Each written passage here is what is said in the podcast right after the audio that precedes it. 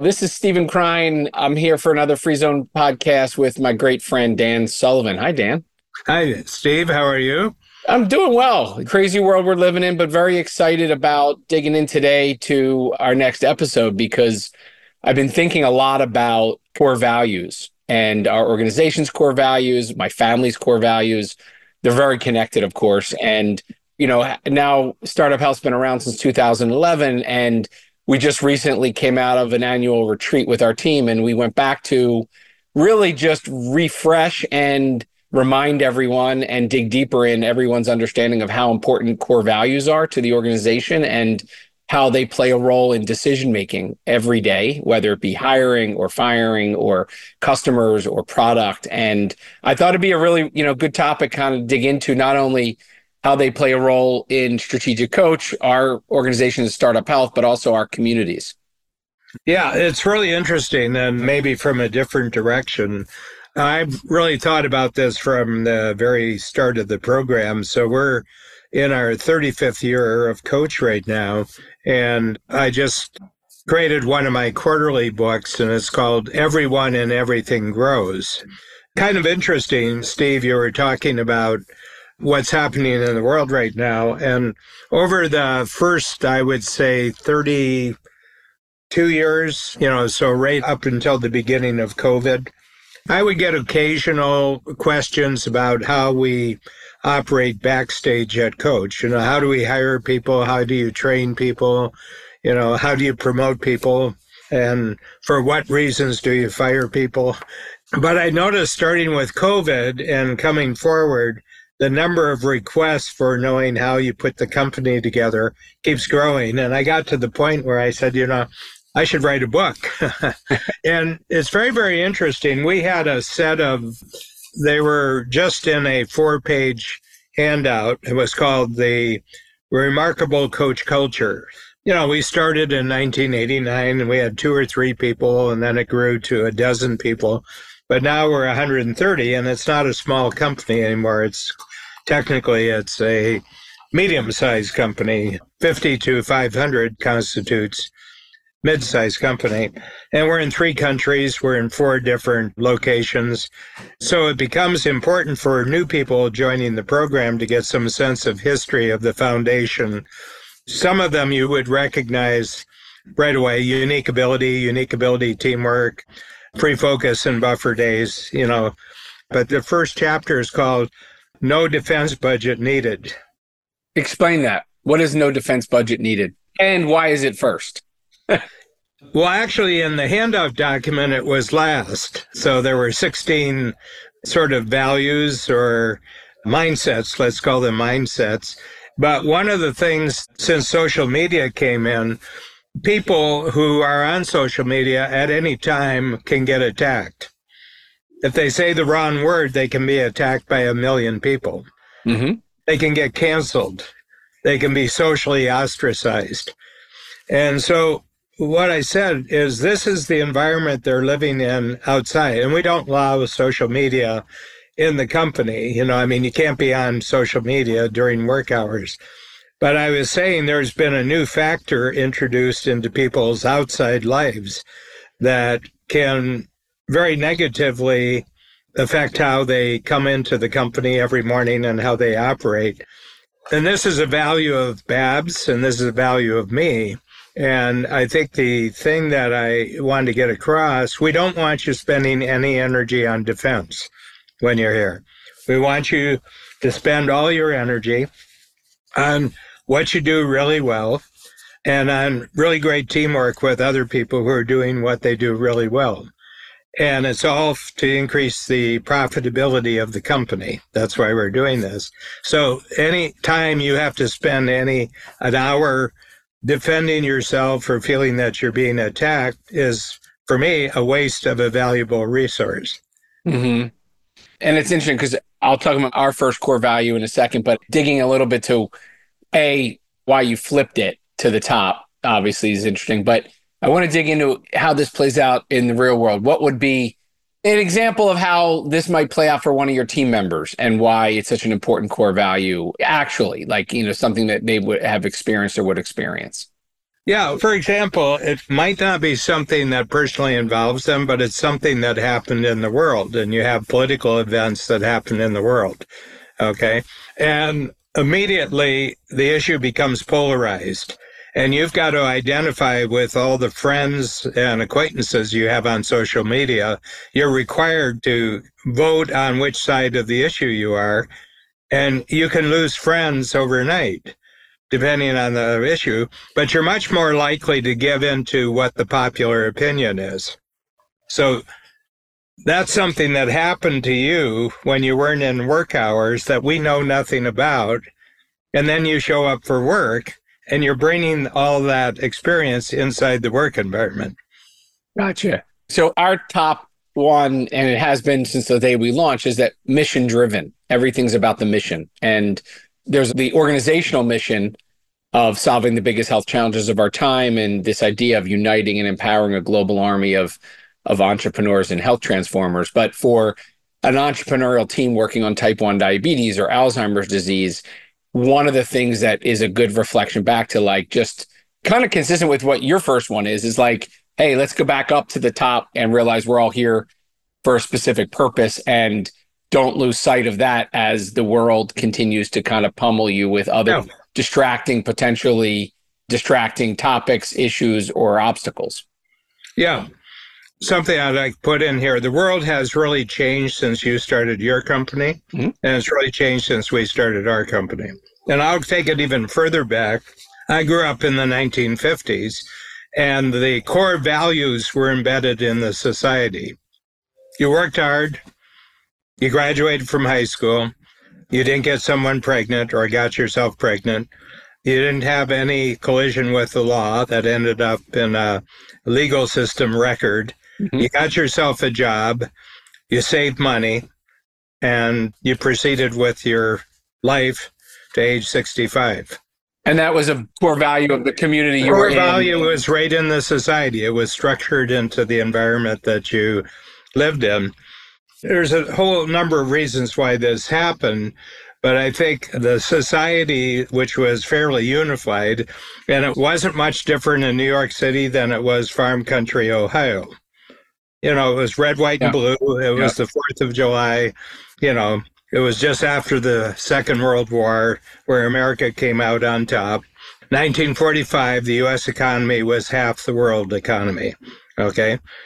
It was a time of abundance. The boomer generation wasn't yet in the workplace. I'm two years before the boomer generation, so I'm in 44. And all I've known all my life is abundance because we were a smaller generation. Know, because of the Great Depression and because of the Second World War, we were the smaller generation.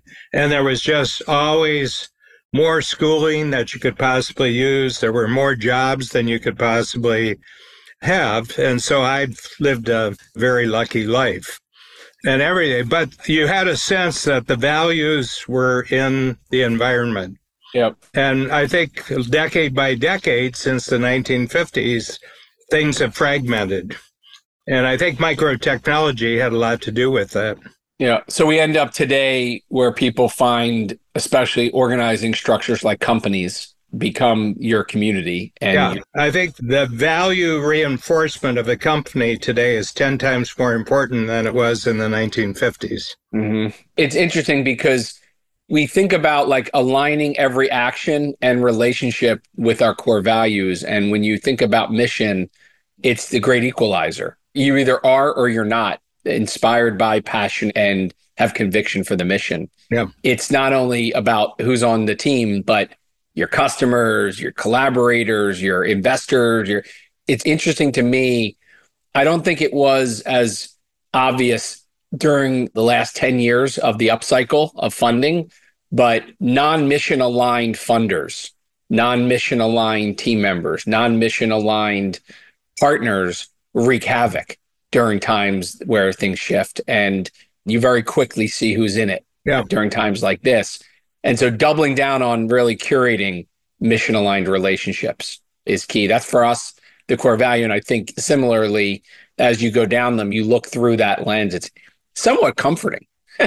Well, I would say another thing you talk about companies, but there's a radical difference between a company that's actually where the founder entrepreneur is in charge of the company rather than a corporation where it's a hired gun you know and you can see that i mean if you look at a major corporation like walt disney you would not see walt disney corporation having the problems it has today if walt disney and roy disney were in charge yep okay the ceo now is famous for but he's only famous in terms of his quarterly returns. He's not famous for any kind of culture that he created. He, yeah. he didn't create the culture.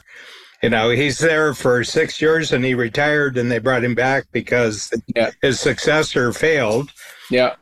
And you juxtapose that with one of the favorites, by the way, obviously, is Apple to go to an easy one yeah. like Apple.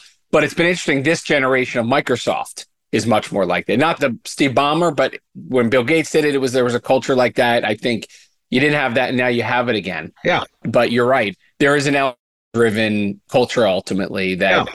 And we're very conscious, Babs and I, that we're under observation all the time. Regardless of what we do and what we say, our teams is taking their cues for us. Yeah. And so we have to represent the values that we want the team to have. Yeah. Yeah. It's interesting because our second one is around being mindset obsessed. And we've talked a lot, obviously, about the transformational mindset, but the optimistic mindset and ultimately using it as you build your teams and boards and customer bases. Are you hyper aware of where people are coming from and whether they're an informed pessimist, whether they're a visionary optimist? You know, where are people coming from? Are they in the valley of despair?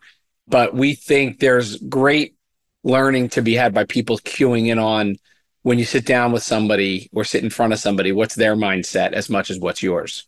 Yeah. You and I and every entrepreneur is in the continual process of hiring and firing. Okay. And what we're checking out before we hire someone, do we think that there's a value fit?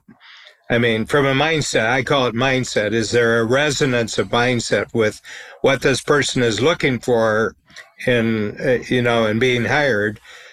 Does it match up with what the mindset is that we're looking for, the person we're going to hire? And then they may be very skillful and they have great skills, but they don't have the right mindset for the culture that you're in. Yeah. And that's not just team members, that's customers, that's partners, that's vendors, that's everybody around the table. Yeah.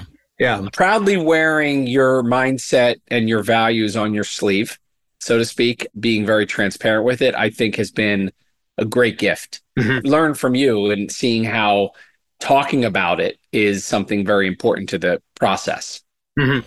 Yeah. The other thing in our culture, you experience it because you're a parent. Babs and I aren't parents.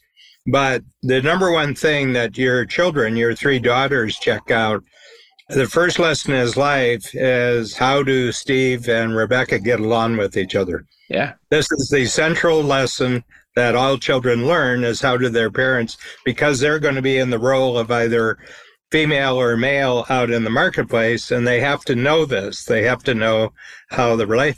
Well, in our case, we're married and we're the two owners of the company and we're the two key people in the company and they're always watching what's going on between Babs and me, you know? Yeah. And not once in 35 years have they seen us quarrel. Yeah, we talk about it all the time. It's interesting when you bring the parallel from family and children to business and team members. And I think there's great value. I have that with Unity, you know, my business partner, and the work version of it you haven't combined, but my work wife and my wife wife, and the idea of how you get along and how you interact and shared values becomes an amplifier. Yeah. We're now 12 going on 13 years old as an organization. My first company that I joined strategic coach with webstakes and promotions.com, you know, we sold it after 4 or 5 years. And so the longevity of keeping you know, and reminding yourself, but also the team about the core values. I think it's very interesting yeah. as you look at our next decade and we think about like just getting back to making sure, and they haven't changed, but it's like owning them. And and again, I think the world we're living in today it requires you to be very transparent with using core values as a tool. Yeah. What would you say, Steve, is where it's almost stark the difference between what team members I don't use the word employees because it yeah, seems very corporate and we're not corporate. But what would be the starkest difference that you see around the issue of values between 13 years ago and today in terms of the kind of people that show up, you hire them, and they turn out to be wonderful fits as opposed to people who seem to be right for you, but they turn out not to be right fits. What would you say is the starkest difference? Without a doubt, it's probably from age and experience is my pattern recognition to spot it really quickly. My radar, if you will, for wrong fit people is just so finely tuned from 25 years in coach and being an entrepreneur now 25 plus years. So my confidence in my ability to notice when something's off I don't think I was as confident in my ability to try to change people who didn't fit. Now I don't. I used to try when I thought there was, you know, three quarters of a fit or four fifths of a fit. I'd kind of work to fix that last 20%. And I don't anymore. I kind of feel like you fit or you don't. And I'm unapologetically transparent about it now. So wearing and describing our core values in the very first meeting thing, not like thinking it and saying it afterwards. I like talking every session with everyone, whether it's an entrepreneur, whether it's a funder, whether it's a, a partner out there. It's like, here are our values, what matters most, our philosophy. If this doesn't work for you or vice versa, we notice something, it's not the right time. Maybe it is down the road one day, but like I used to spend a lot of energy trying to change people and or hoping, hoping that wouldn't be that big of a deal that they don't fit with that one thing.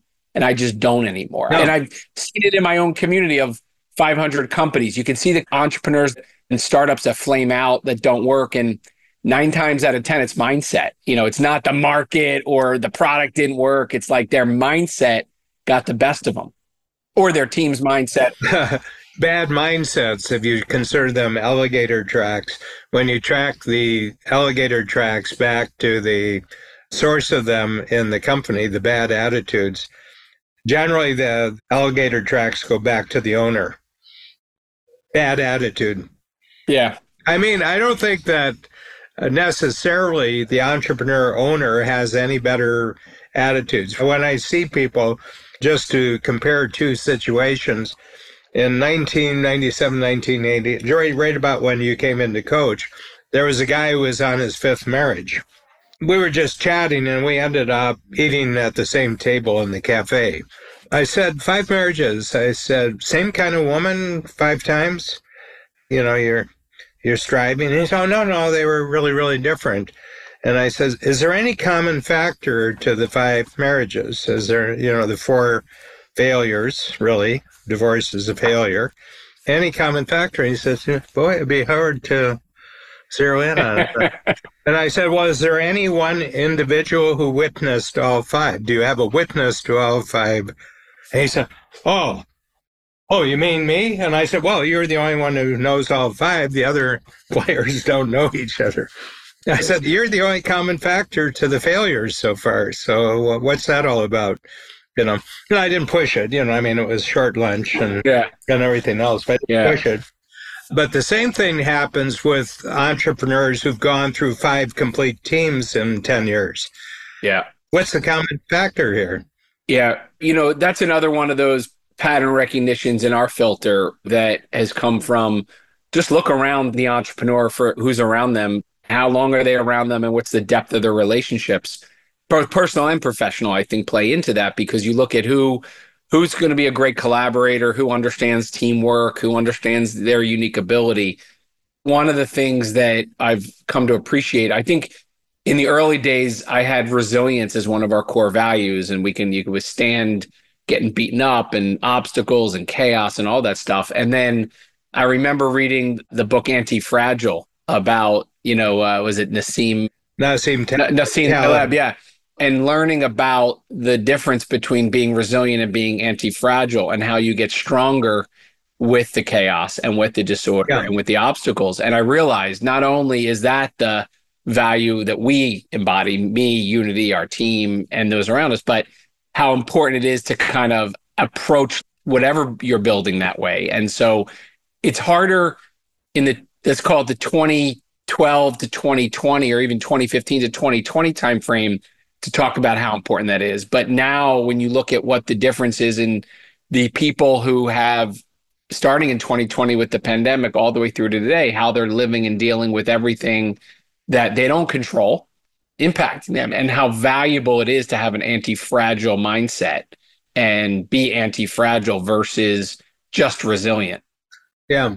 We just completed five videos, our video team inside, where we had team members who had been at Coach more than 20 years and clients who had been at Strategic Coach, the program, for more than 25 years.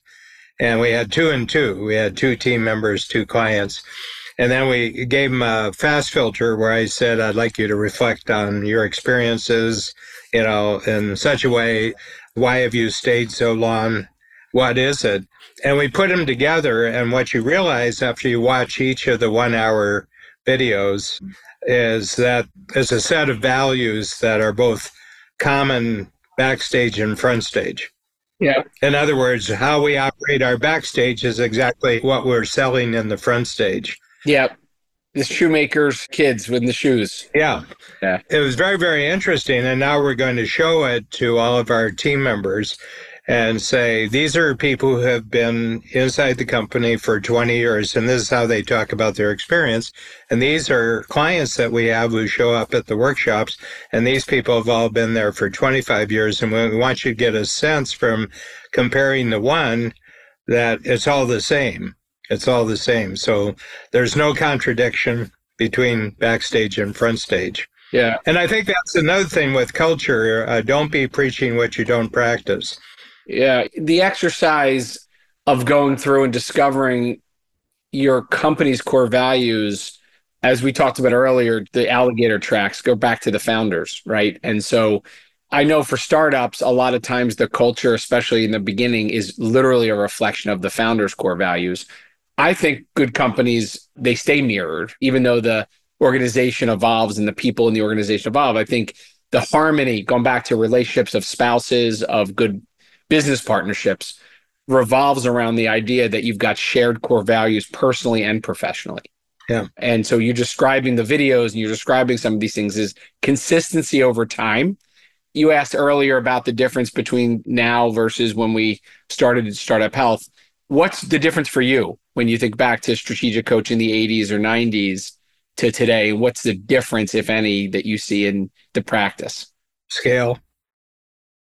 Just scale.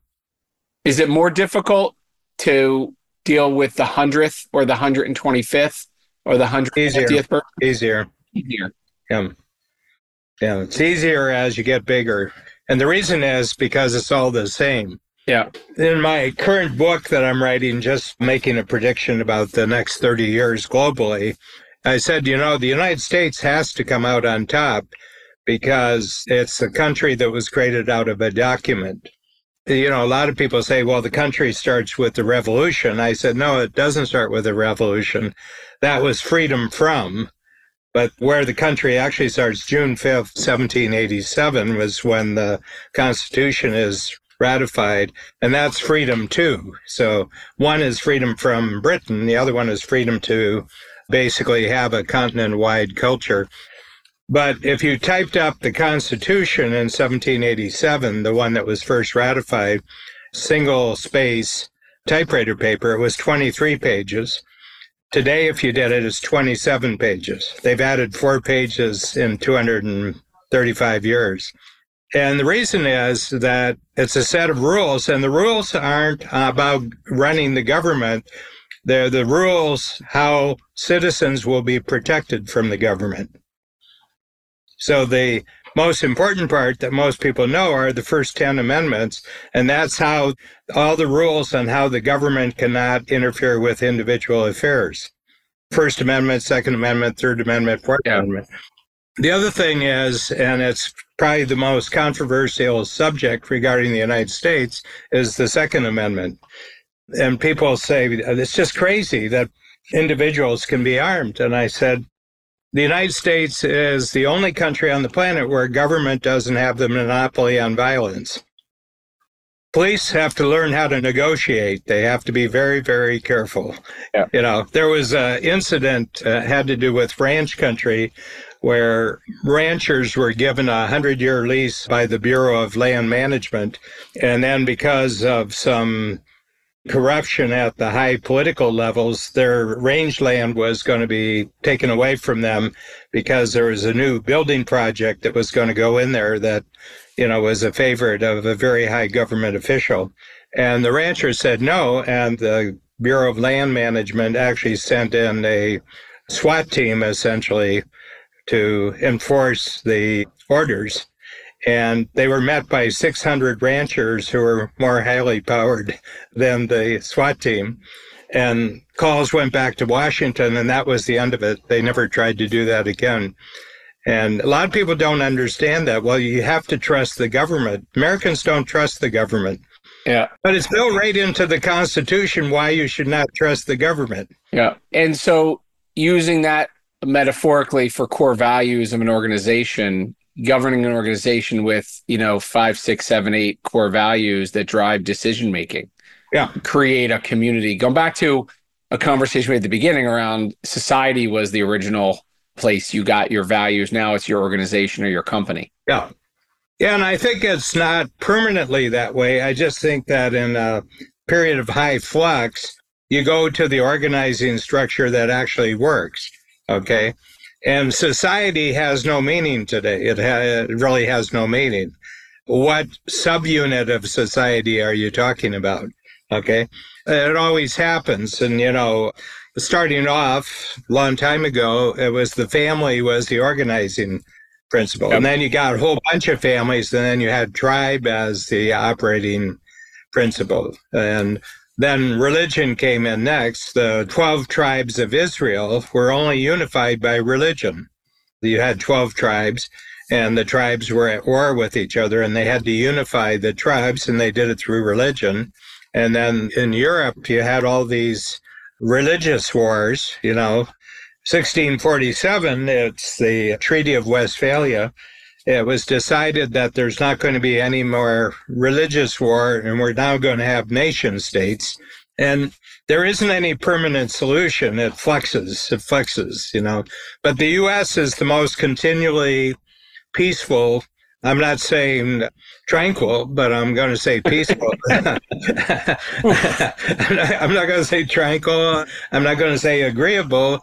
But except for the Civil War, which settled the issue, you know, there's flare ups of violence. But, you know, they said it's never been so dangerous and violent. And I said, well, between 1860 and 1901, the U.S. had a major civil war, which killed 600,000 adults. And they had three presidents assassinated. I said, you know, you got to know your history here. And there were riots. One of the greatest riots was a draft riot in New York City in 1863. There were about 600 people killed in the riot within blocks of where you're living. Yeah. Yeah. It would bring back these elements of core values and free zoners and collaboration. I think it's interesting. There's a lot of conversation in free zone about sharing who you want to be a hero to because you got the same target.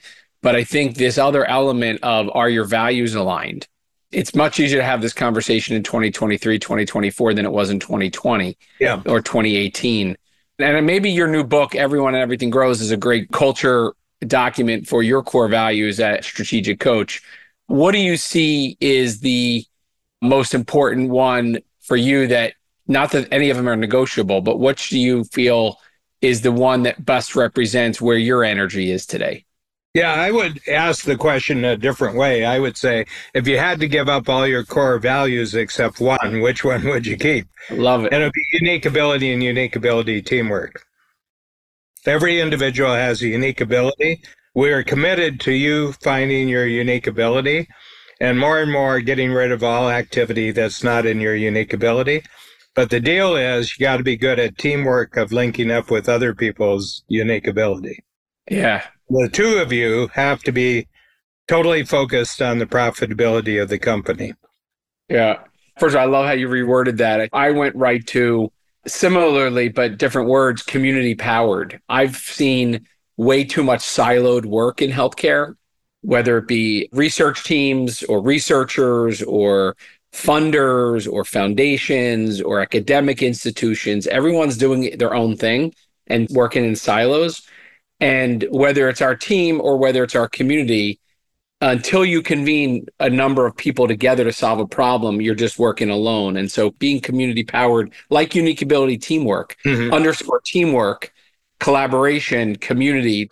You know, I don't think it's a solo sport anymore. This innovation thing. Yeah, I think the real secret here, in a certain sense, as long as it's not a negative value, it's consistency over time, which is the solution.